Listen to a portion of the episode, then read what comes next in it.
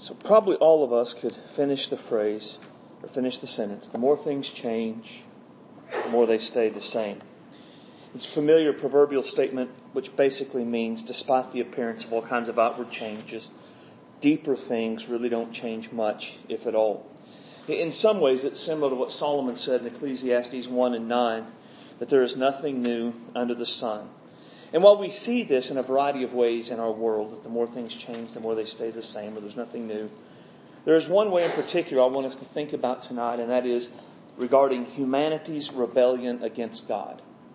Now, humanity has been in rebellion against God in one form or another since the Garden of Eden, when Adam and Eve ate the forbidden fruit. Right? That was the, the very first act of rebellion, and from that moment on, humanity has been in consistent and constant rebellion against God. Now, the, the rebellion is seen in a lot of ways and has been seen in a variety of ways. From the explicit hatred of God from groups, uh, I'm sorry, from the likes of people like Fred, uh, Frederick Nietzsche who said God is dead, God remains dead, and we have killed him. To the subtle hatred of God seen in groups like Jehovah's Witness and Mormons and Christian scientists and Islam and groups like that who seek to recreate God to fit an image they like.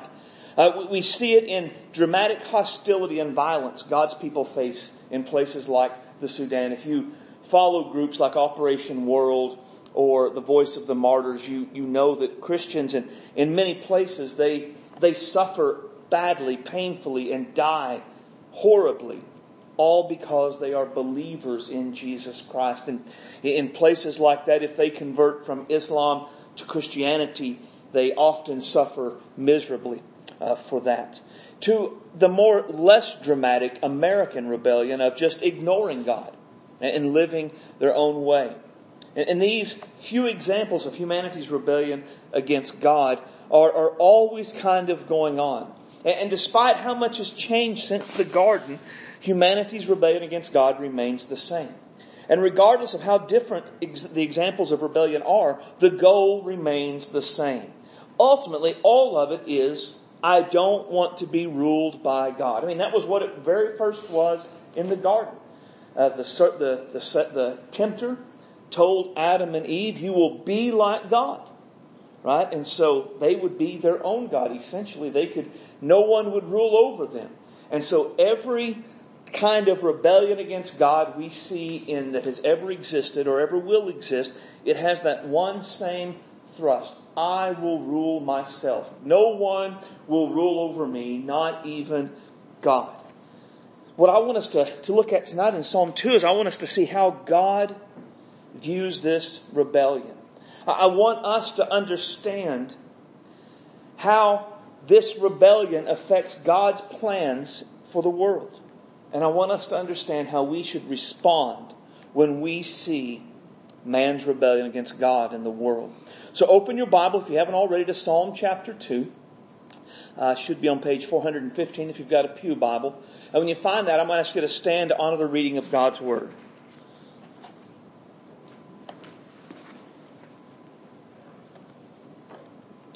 Psalm 2 and 1. Why do the heathen rage and the people imagine a vain thing?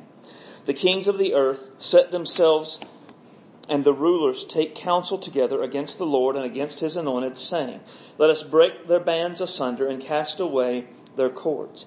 He that sitteth in heaven, in the heavens, shall laugh, and the Lord shall have them in derision. Then shall he speak unto them in his wrath, and vex them in his sore displeasure. Yet have I set my king upon my holy hill in Zion.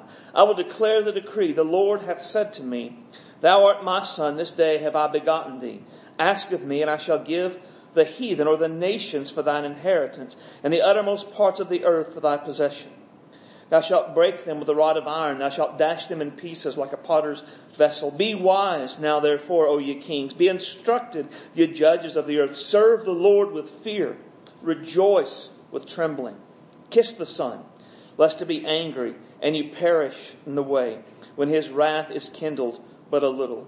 Blessed are all they that put their trust in him. Let's pray. Heavenly Father, we love you tonight. You are great and awesome, worthy of our praise and worthy of our devotion. Guide us tonight as we look at your word. Open our hearts to receive it. Let your spirit give us ears to hear and hearts to obey. Let this strengthen us and encourage us. Uh, Lord, truly this, this world is in chaos and so much of the chaos we see going on around us, it, it is an act of rebellion against you and your reign. And if we're not careful, we will be afraid. We will live in fear. We will cower as your people. And let us learn from this psalm that is not the appropriate response for the people of Almighty God. Fill me tonight with your spirit and give me clarity of thought and clarity of speech. I would speak your words and your ways for your glory. I ask in Jesus' name. Amen. You may be seated. Psalm 2 is what we call a messianic psalm, right? And this means it is, it prophetically teaches us about Jesus. Now this psalm is an easy outline because there are natural divisions within the psalm. There are four sections of the psalm, so there's going to be four points. And each section seems to either have a different speaker or, or to come from a different perspective. Right? And so understanding the perspective of the speaker is the key to understanding the psalm. So in verses 1 through 3, we have the author speaking, and he's musing on mankind's rebellion against God.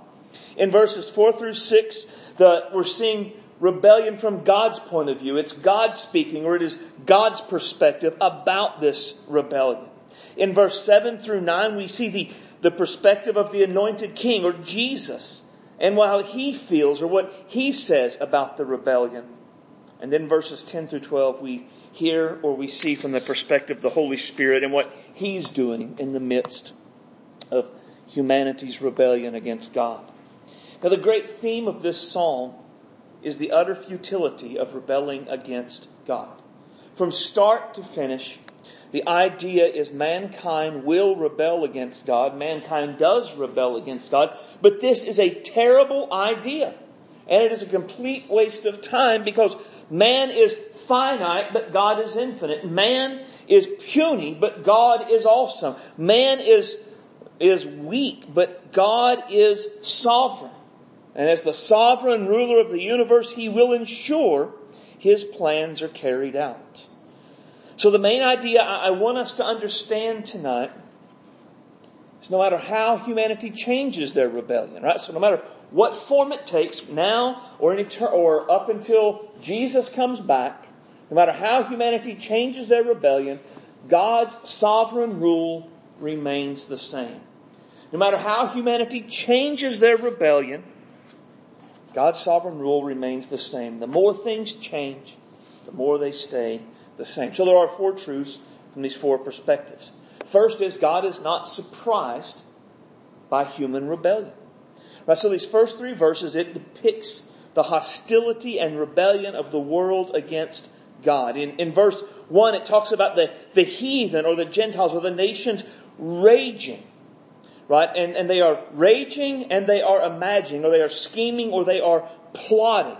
Right? And so both of those are a, a word picture for us. The idea of, of raging is that of an angry mob shouting and, and really just thumbing their nose and shaking their fists at God.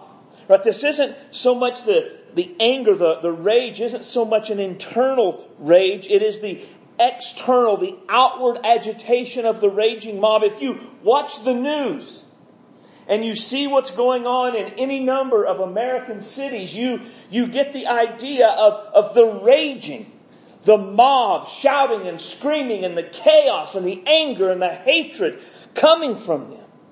That is the exact same picture here.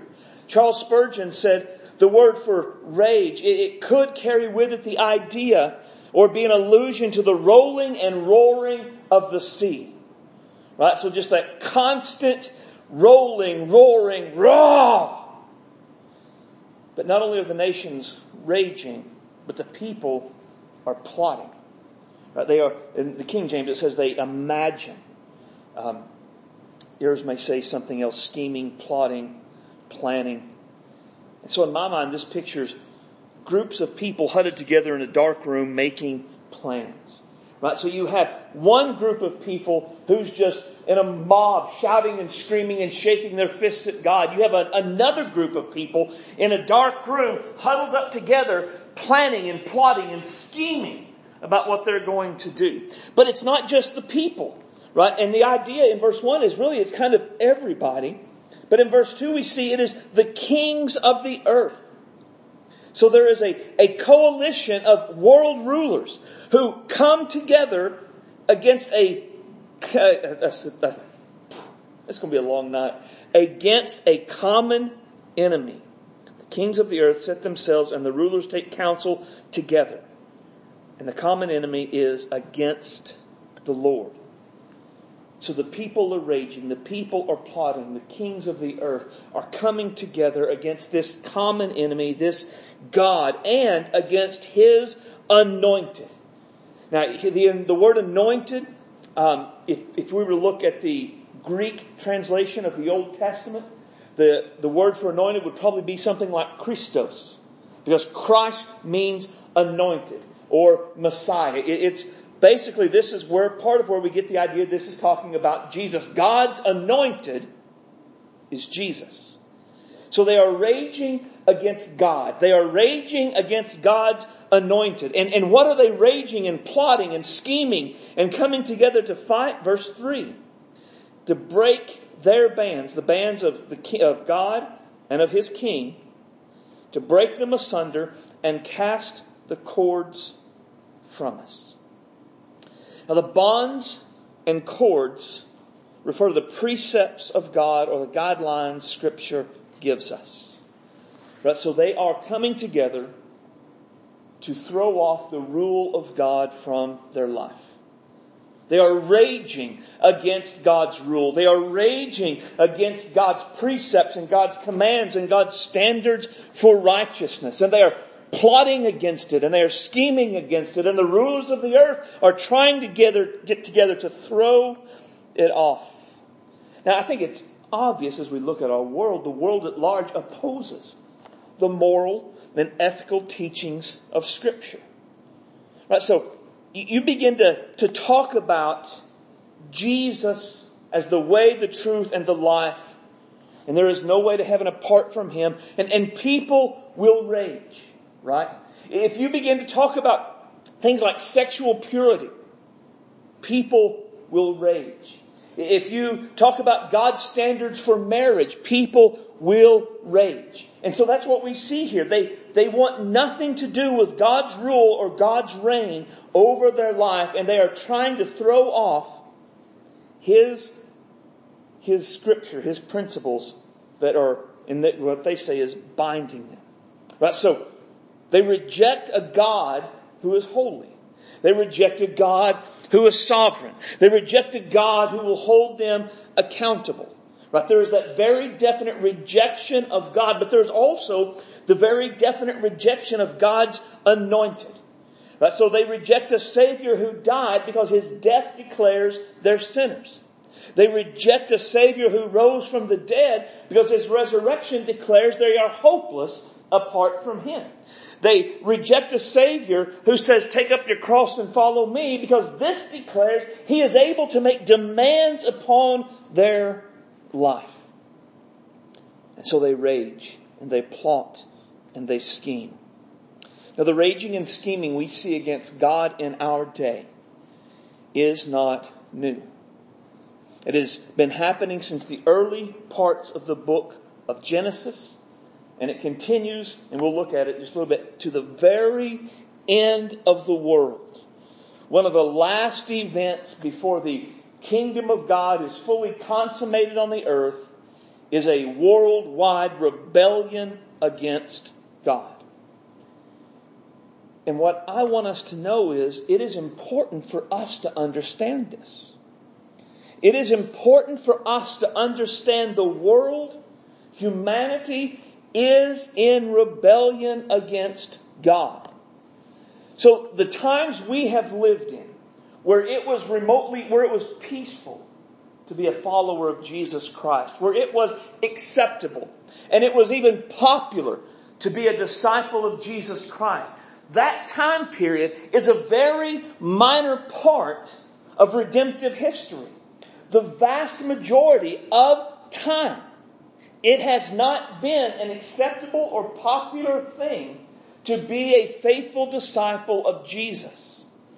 The church history is littered with the bodies of the martyrs of the faith who were torn asunder, who were burned at the stake, who were fed at the lions, who were dipped in pitch and set afire alive to light the garden for Caesar. So when we look at the world and it seems like it's all out of sorts, and the people hate our God and they are plotting and they are scheming and they are raging against Him, we shouldn't go, what's happening? What's going on in the world? What we're seeing is what's always been the case. The nations rage. The people hate and reject and rebel against our God. The plotting and the scheming and the raging against our God and our King is not new and it's not going to get any better. If I understand Scripture properly, I believe it's only going to get worse. And we have to understand that. We have to be prepared for that. We have to know God is not surprised by this human rebellion. Because the more things change, the more they stay the same. No matter how humanity changes their rebellion, God's sovereign rule remains the same. So God is not surprised by human rebellion. Secondly, God is not threatened by human rebellion. In verses 4 through 6, we see their raging and their scheming. It didn't go unnoticed by God. God knows all about their plotting, all about their scheming, all about them taking counsel together. And He's not surprised and He's not threatened either. Notice what it says. God, or He that sitteth in the heavens shall laugh. God isn't the slightest bit worried about their raging or their plotting or their scheming or their taking counsel together. In fact, it's just the opposite. God is laughing. But He's not laughing with them. This isn't humor. God is laughing at them. God holds them in derision, it says in verse 4. It is a, a laugh of scorn. It is God laughing at the futility of what they're doing. They are furiously raging against him. They are constantly scheming against him. Meanwhile, he watches from his throne and he laughs at the foolishness and the futility of their actions. The great and the awesome God of the universe sits on his throne in heaven and he looks down at, at puny little creatures, creatures he created, creatures he sustains with just the word of his mouth, creatures whose lives are wholly dependent upon him, creatures he could snuff out with a thought. And they are plotting and raging and scheming against the one who is the only source of their life and breath. God sees this idea as so utterly preposterous that he scornfully and mockingly laughs at them. What a picture we have in verse 4. But it goes on because the laughter doesn't stay forever. Look at verse 5. Then he shall speak unto them. And when he speaks, it's not the kind words of come unto me, all ye that labor and are heavy laden. No, he speaks to them in his wrath. The anger of the Lord is finally kindled. The mercy of God comes to an end, and God speaks to them in his wrath. And the King James says he will vex them. Other translations speak it in different ways, but it means that he brings deep and terrible consequences into their lives. He will bring distress into their life. He will bring His wrath into their lives. He will bring terror into their lives. And it comes from His deep displeasure at their raging and their scheming and their plotting and their seeking to throw off His rule and His reign. But despite all they've plotted and the fact that they're going to lose, it is ineffectual. All of their plotting and all of their scheming not only brought the wrath of God down upon them, it accomplished nothing. about stopping God from accomplishing his purpose. Verse 6 Yet have I set my king upon my holy hill of Zion. All of the plotting and all of the scheming and all of the raging, it did nothing to stop God's plans. It had zero impact. God still did what God was going to do. He still is going to set up His kingdom and they can't stop it. He is still going to set His Son on the throne and they can do nothing about it. It is so sure. God speaks of a future event as in past tense. Yet have I. I've already done it. Since I've decreed it, since I've decided it, it's going to happen and there's nothing they do that's going to stop it. Now the picture here of the king being set upon the holy hill of Zion. I, believe it means the first, it probably has a dual meaning, first and second coming. talk about the first here, the second coming is actually the next point. But it refers to his first coming. Notice the, the psalmist predicts there'll be plotting and scheming and raging against God's anointed servant.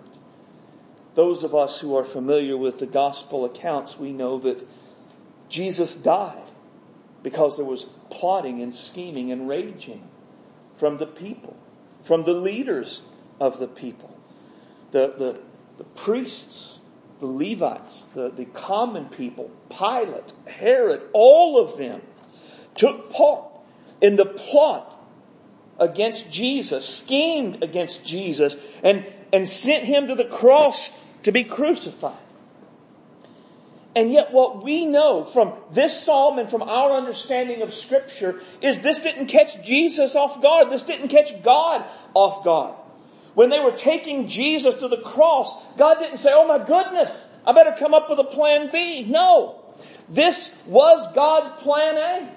Jesus came to go to the cross to die for the sins of humanity so that he would rise again on the third day declaring he was the Son of God. And so they plotted and they schemed and they raged. And in the end, all they did was accomplish God's plan.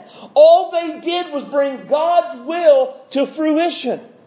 How awesome is our God? I mean, think about that. The nations can rage against God and against His Christ. They can plot and they can scheme, but in the end, all their plotting and scheming does is serve to fulfill God's plans and do God's will. That's what happened with Jesus. Man, there's, and I'll get to this in a second, but there's confidence in God there, isn't there? Should, should we, as the people of God, be fear, be afraid? Isn't this why Paul would write in Timothy and says, God has not given us a spirit of fear, or, or he writes in Romans and said, God has not given us a spirit of fear that, that brings us into bondage. No. Because we serve a God so great that when the nations rage and the people plot, he's not surprised. He's not worried. He laughs at the futility of their raging and plotting and no matter what they do or how they do it, all they do is serve to fulfill his plan. And, and we could, we could just go all through the Bible and see that. Didn't Joseph's brother, didn't they plot and scheme against God's chosen in that family? And they put him in a pit and sold him to slavers who took him to Egypt. And he rose to prominence and was able to set up a safe place for Egypt or for Israel to come and stay. They served to fulfill God's purposes. Or, or how about in, in Acts, when the church first begins to suffer persecution. Right? First it's just on the apostles, but then it's on the people. And once the general populace of Christians begin to suffer, they, they flee Jerusalem. And what does the Bible tell us they do? They preach the gospel everywhere they go. And they did it in Jerusalem and Judea and Samaria and the uttermost parts of the earth all of their raging against the church in Jerusalem, all it did was serve to cause the church to go to the ends of the earth and take the gospel everywhere they went. The more things change, the more they stay the same. God is not threatened by human rebellion because no matter how humanity changes their rebellion, God's sovereign rule remains the same. God is not surprised by human rebellion. God is not threatened by human rebellion. And thirdly, Jesus will reign despite human rebellion. Verse 7, we see the testimony of the anointed king. I will declare the decree. The Lord hath said unto me, Thou art my son. This day have I begotten thee. The king's testimony is a testimony of victory. The peoples of the world raged and plotted. The kings of the earth came together. And in the end, it did nothing. In the end, God's anointed was still set up as king. And his first act as king is just to declare what God has said has come to pass. The king declares to the rebellious people God doesn't ask for a consensus to rule the world. God doesn't take a vote to rule the world. God simply makes a decree, and the decree comes to pass regardless of how the people plot, or how the people scheme, or how the rulers of the earth come together to throw off the bonds of God. They do no good. Verse 8 says, Ask of me, and I will give thee the heathen for thine inheritance, and the uttermost parts of the earth for thy possession. Right, this is a connection to Jesus being the Son and being God's anointed King. This thing, it speaks of him having dominion over the whole earth. And it was customary that when a king rose someone to great prominence, what they would do is they would say, Ask of me a request. And they would ask whatever they wanted, and the king would give it to them. Now, our king, our king is a redeemer, and so look what he asked for the heathen for thine inheritance, the uttermost parts of the earth for thy possession. That he, he rules, he wants to rule through redemption. That's the picture. It's a picture of Jesus being the ultimate missionary who says, What I want is not just one nation, I want the world. I want them all to know us, to love us, to worship us, to be redeemed through what I do. That's what our King asked for. So they would come to Him. They would know Him. They would love Him. And they would worship Him. But notice in verse 9, Thou shalt break them with the rod of iron. Thou shalt dash them in pieces like a potter's vessel. See, the king not only reigns over those who come to him and worship him, the king not only reigns over those who love him and serve him, the king reigns over those who rebel against him and plot against him and scheme against him. He is the ruler over all the nations, not just the ones who like him. And those who rage and those who plot, those who gather together to throw off his reign will one day face the sure and certain judgment of the king. Now, the picture in verse 9 of dash them in pieces like a potter's vessel. Most of my commentaries think this was a an allusion taken from an Egyptian practice. And, and what would happen is if the Egyptians were going to war, the king, Pharaoh, would get something like this. And he would set up jars, clay jars, clay pots, and it would represent the nations they were going to war against. And in order to kind of stir the people, in order to kind of get their motivational juices going, he would take his rod and he would smash it to show how thoroughly they were going to conquer their enemies, how thoroughly they were going to destroy them, that none could stand before him. And it's a picture that one day the king will come in wrath. And when the king comes in wrath, he brings judgment and destruction with him. This is a reference to the second coming of Christ. Turn quickly to, to Revelation 19, page 960.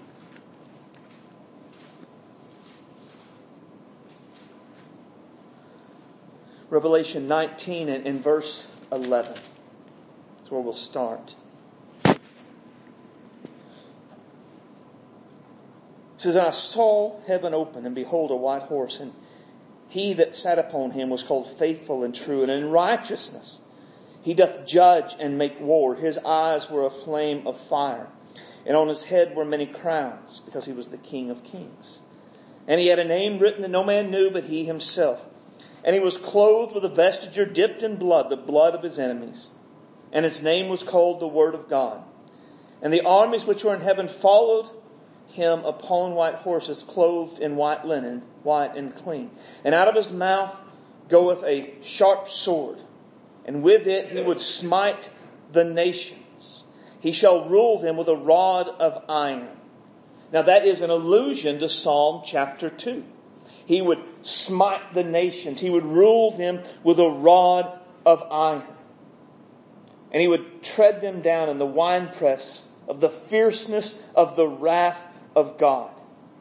And on, and he hath on his vesture and on his thigh name written, King of Kings and Lord of Lords. Now this passage comes at the end of the tribulation period when Jesus is about to set up the millennial kingdom. And he comes as a conquering king. The blood of his enemies on his clothes. He has a sword from his mouth, which he uses to smite the nations. And he would rule them with a rod of iron, and he treads out the, the, the winepress, the fierceness of the wrath of God. Then chapter 20 goes into the millennial reign. But look at chapter 20, verse 7, at the end of the millennial reign. And when the thousand years are expired, Satan shall be loosed out of his prison and shall go out to deceive the nations which are in the four corners of the earth, Gog and Magog, to gather together to battle, number of whom is as the sand of the sea. And they went up the breadth of the earth and compassed the camp of the saints about in the beloved city, and fire came from God out of heaven and devoured them. And the devil who deceived them was cast in the lake of fire and brimstone, where the beast and the false prophet are, and they shall be tormented there day and night forever. So he rules again. He puts down another worldwide rebellion. He cast the devil into the lake of fire. Verses 11 through 14 deal with the, the great white throne of judgment where all of these people who have rebelled against him will stand in judgment. And if their name is not found in the Lamb's book of life, they will be tossed to the lake of fire. The smoke of the torments will rise forever and ever. And then in chapter 21, New Jerusalem comes down. Eternity is ushered in with King Jesus. Go ahead and turn back to Psalm 2. The main truth, the main idea from what we all we just looked at is Jesus wins. But the, the nations rage and the people plot and the kings of the earth gather together to throw off his rule and his reign and in the end they lose. They lose. They may win some, some particular battles here and now. But winning a battle is not winning the war. And so while they may win some battles and we may see some battles won against us, in the end, Jesus wins. And his saints get to be a part of that victory. People have always sought to throw off the rule and the reign of God and his anointed Christ. And they will continue to do so till the end of time, and they will ultimately and always lose. And the more things change, the more they stay the same. No matter how humanity changes their rebellion, God's sovereign rule remains the same. So God is not surprised by human rebellion. God is not threatened by human rebellion. Jesus will reign despite human rebellion. And then finally, the Holy Spirit pleads with humanity stop rebelling these last few verses reveal to us the greatness of the mercy of our God. All this up to this point has been the people raging and imagining and plotting against our God. It's about the consequence of the futility of that. God laughs and is going to do what he's going to do. His king is going to reign and there's nothing they can do about it. But if they continue to rebel, they will face the sure and certain and terrible judgment of Almighty God. In light of these truths, what should the people do? Be wise now, therefore, O ye kings. Be instructed, ye judges of the earth. Serve the Lord with fear and rejoice, trembling. The Holy Spirit in these last few verses is, is pleading with people. Stop your rebellion. Come. Come. Come to the Son. Come to God. Be instructed by what we've just seen. All of your plotting and all of your scheming is futile and foolish. You are going to lose. You're going to lose badly. You're going to face a terrible judgment. In light of that, receive instruction. Submit to the king. Bow the knee. Bow before him and serve him. Right? Because submission in verse 10 leads to service in verse 11. Serve the Lord with fear and rejoice in trembling. To serve the Lord in fear is to serve Him with reverence, humility, and awe. In part, it's to recognize He is God and we are not. It is to recognize the God we serve is so great, His plans cannot be thwarted. It is recognizing God's King will rule and will utterly crush all rebellion. To serve Him with fear means we unconditionally surrender ourselves to do His will. And for those who do this, we see a massive change in attitudes, right? First, there is the raging and the scheming and the coming together to throw off his reign. Then there is the submission of receiving his instruction and the serving the Lord with fear. This is the great change that happens in a person's life when they come to Jesus and are born again. Listen, a born again believer doesn't rage against God and his anointed king. A born again believer doesn't scheme to find ways around doing the will and the want of God. A born again believer doesn't seek to, to get out from underneath the yoke of Scripture, but obeys it because they have taken up their cross and they're following Jesus. Now, I would say, dear friends, anyone we do not see this change, anyone who still rages and schemes, seeks to throw off, and has not begun to submit and to serve with fear, such people we should worry that they were never born again no matter what they say. I like the end of verse 11 to rejoice with trembling. That almost seems contradictory. To rejoice with trembling. But I think it's a great phrase. And I think it pictures all we, we understand about salvation. We rejoice at the grace extended to us. And we tremble at the wrath of God we escaped from when we were saved. We rejoice at how great the God of heaven is. We tremble at the fact we once raged against him ourselves. We rejoice at our salvation.